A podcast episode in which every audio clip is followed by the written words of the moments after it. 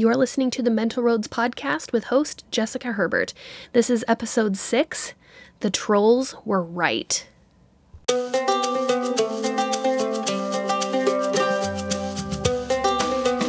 Hello, I am Jessica Herbert, and you are listening to the Mental Roads podcast, a podcast about learning from and getting through life's challenges.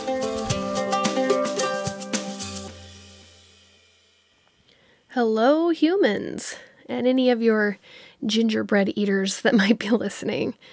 My daughter is super excited, my youngest daughter, to decorate a gingerbread house that they gave us at church last Sunday that we're supposed to decorate as a family and bring in. I'm not sure if she realizes that you're not supposed to eat the gingerbread, that this is really just something we're doing together as a family for fun but she'll figure it out.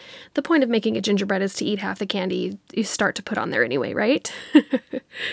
Before we get started, I wanted to remind you that these first eight episodes in this podcast are based off of a document called The Family A Proclamation to the World. I am taking a class at school at BYU Idaho called The Family, and most of it is, all of it really, is based on this document. It is available to anyone, it says to the world right in it. I truly believe that this document is a great way to guide you and your family and to understand where you can find the most happiness in life and with your family. That being said, I cannot believe that I am already here at episode six, seven if you include the mini intro of this podcast. I have had so much fun getting it started, and I really, really hope that I am prepared enough to teach you what I want to teach you today. With that in mind, I want to bring up a movie that came out a couple of years ago and part two recently came out. I really hope all of you have seen the movie Frozen. I will admit I have not seen part two. My kids are very excited to see it. I'm actually excited to see it. But in the first movie, there are these amazing creatures called the Trolls, and in it, they sing a song called Everyone's a Bit of a Fixer Upper. And you know what? They're right. My favorite line from that song, they sing, and I'm not going to sing it for you. I know you're waiting for that. But they say people make bad choices when they are mad or scared or stressed. Throw a little love their way, and you'll bring out the best. So today we are going to be talking about forgiveness and repentance.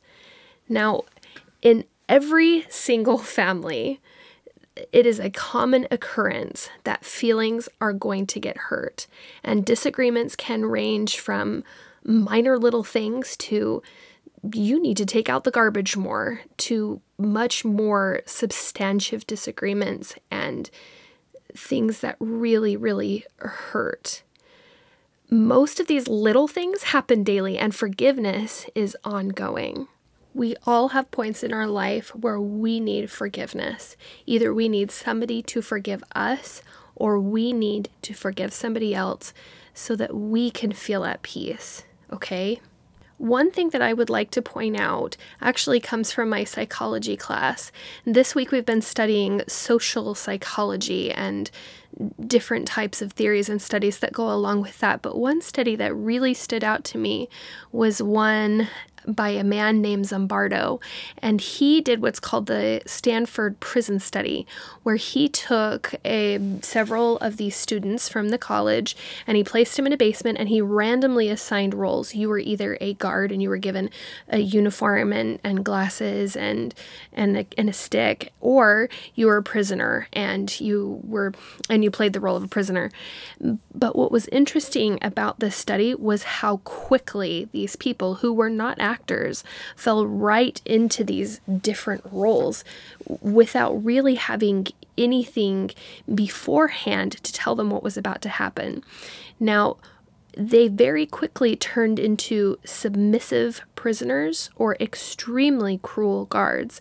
And by the end of the week, their personalities had completely changed. They had sunk so far into these different things. And they ended up having to complete the study early and just cancel it because things were getting a little bit out of hand. Now, a good reason I wanted to bring this up to you is that even though these people were volunteers, their situation had more to do with how they behaved than their personalities did. And this is true for any of us. Whatever situation you are in, you are socially adapted to behave and act a certain way depending on previous preconceived notions that you have in your head. And given certain circumstances, the most ordinary and decent person can become a criminal. Now, I hope not all of you have reached this point where you have to forgive somebody who has hurt you this bad.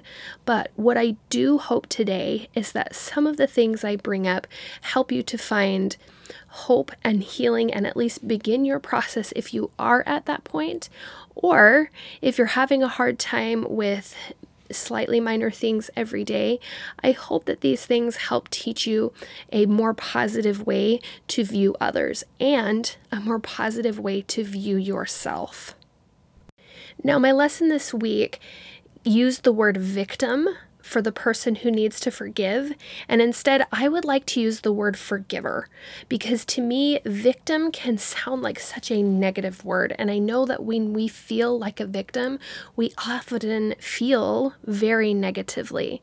And instead, I would like to not think of myself as a victim in any situation grievous or minor, but I would like to think of myself as somebody who simply needs to forgive. And that to me feels like a more positive way of looking at it. Now, we're going to start off by talking about forgiveness. There are many different factors that influence an ability to forgive. Okay, one of those things, like I said before, is situational factors. Okay, was there an intent to harm? Is there a repeat offense? Is your husband obviously not going to take out that garbage again? Hopefully, he will. Um, were there apologies? Okay, was there compensation? Things like this. Your situation has a lot to do with your ability to forgive. Another thing is your relational factors. Is the one you need to forgive, are they very close to you? How close are they? And what is your attitude towards this person before and after you need to forgive them? Another thing is your personality, and notice that this was last. Are you a naturally agreeable person? Do you have emotional empathy? Do you have interdependence? Are you religious? Do you have anger toward this person? Are you ruminating in that victim mentality that we talked about before? Now, why should we forgive? It would be very easy for something to happen and for you to stay stuck in your feelings because they have not said sorry. So, why should you have to forgive them for anything ever? Okay. Now, there's many good reasons why you should forgive even if somebody has not made restitution for what has happened. Forgiveness used to be thought of as a very religious thing only, but recently mental health experts now acknowledge that it is impossible to address many emotional and even physical well-being issues without considering the relevance of repentance and forgiveness. Studies show that those who are able to forgive have better emotional and physical health, and positive emotions improve health in a variety of ways. We already know this. Unforgiveness, however, creates stress in the body that uh, you, your body perceives it as a threat. Resentment, hostility, blame, and fear are all linked to health risks.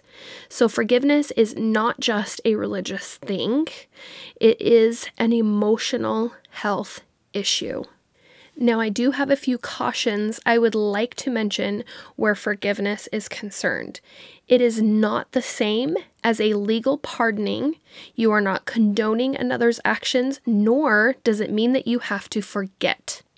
Okay?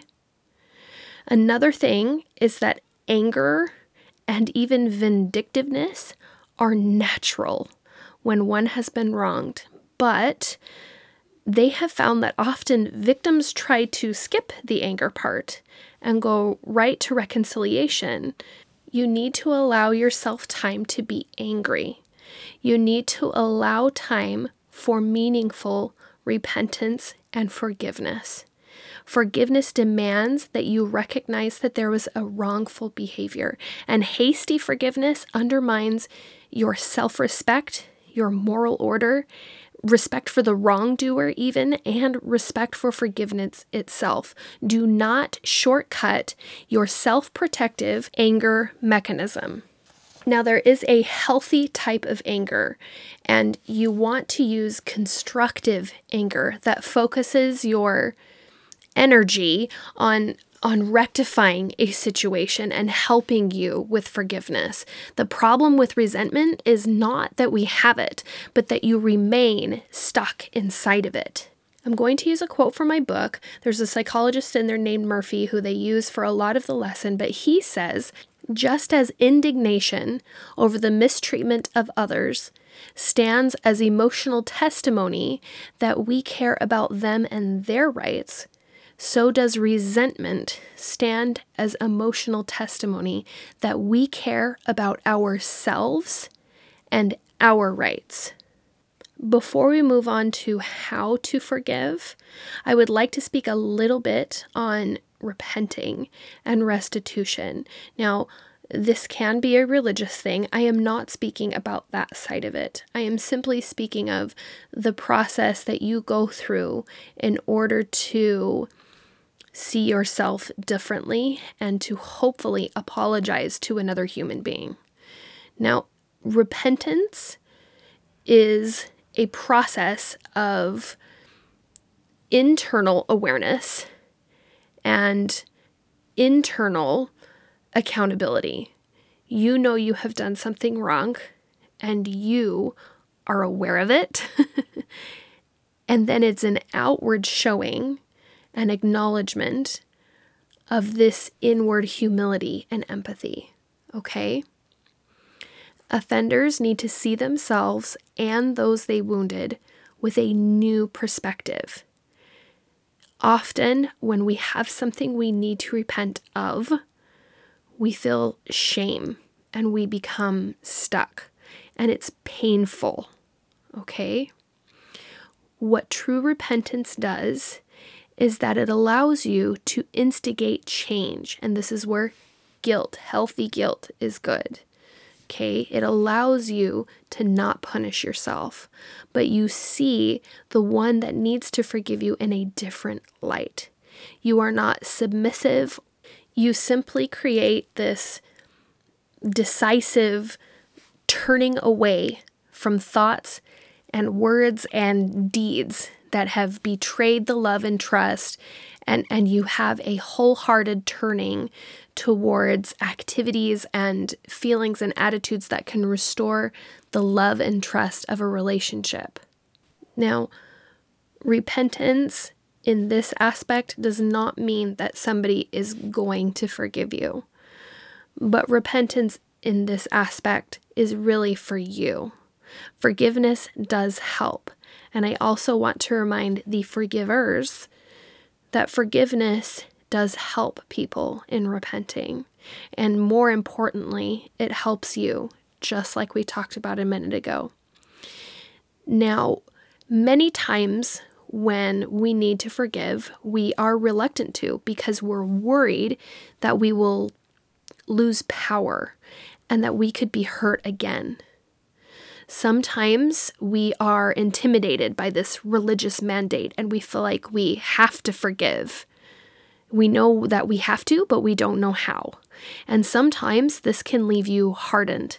Or it can do the opposite and leave you passive with a minimal understanding that you have been hurt and that you need to forgive. Forgiveness means being released from anger and developing empathy, and it, just as repenting, implies a change of heart. Forgiveness is a process, it is not a product. So, again, somebody does not have to repent in order for you to forgive them. Now, here's for my favorite part how do we forgive? We're going to go with Worthington's cognitive behavioral approach to this. Number one, If you need to forgive, you recall the hurt. Do not deny yourself the feelings of pain and anger that you may have. Number two is the hardest one empathize and understand that the one you are trying to forgive also has feelings and pressures and pain and hopefully remorse. But they also were put in situations to where, for some reason, they chose to do whatever they did. Number three, you offer an altruistic gift of forgiveness. You just be humbled by your own shortcomings and you have gratitude that you can begin to learn to forgive. Number four is you commit publicly to forgive. Now, this does not mean you need to create a billboard or going or go around telling everybody. But when you say things out loud, those things become true. So f- commit publicly to forgive them. Number five, hold on to forgiveness. It is important to move forward, but deliberate efforts to stop unwanted thoughts are often unsuccessful. Unwanted thoughts are more likely to be replaced with meaningful, important thoughts. Now, when I talk about empathize and I mention the situations that the person you need to forgive is in, please know that no situation that you have created can force anybody to do anything. Everybody has their own agency, okay? Now, no victim, no forgiver will ever benefit psychologically or morally from clinging to a resentful sense of their own victimhood and dwelling on the past. You need to recognize the offense, but you can move from victim to forgiver to survivor. Validation helps you take the responsibility for your own happiness. And repentance and forgiveness should never be an if, it should always be a how. Okay? Please remember, people do make bad choices when they are mad or scared or stressed, and true healing comes through experiencing pain and loss and then completing repentance or forgiveness, okay? Now, I would like to end today with a quote from Dieter F. Uchtdorf. He says, and this is a quote about marriage, so just insert whoever you need to in there. If we look for imperfections in our spouse or irritations in our marriage, we will certainly find them because everyone has some. On the other hand, if we look for the good, we will surely find it because everyone has good qualities too. Have you ever heard the saying, don't judge a man until you've walked a mile in his moccasins? I always thought it was kind of funny, but it is also very, very true. The trolls in Frozen totally got it right. People just make bad choices when they are mad or scared or stressed. Don't let that be you and find the peace that is forgiveness. Now, I fully believe that you can forgive anyone from anything and that it benefits you. If you are looking for more ways to find positivity in your life, go ahead and follow me at Mental Roads on Instagram. I try really hard to keep my feed positive and full of uplifting quotes and thoughts that can help you throughout your journey of the day.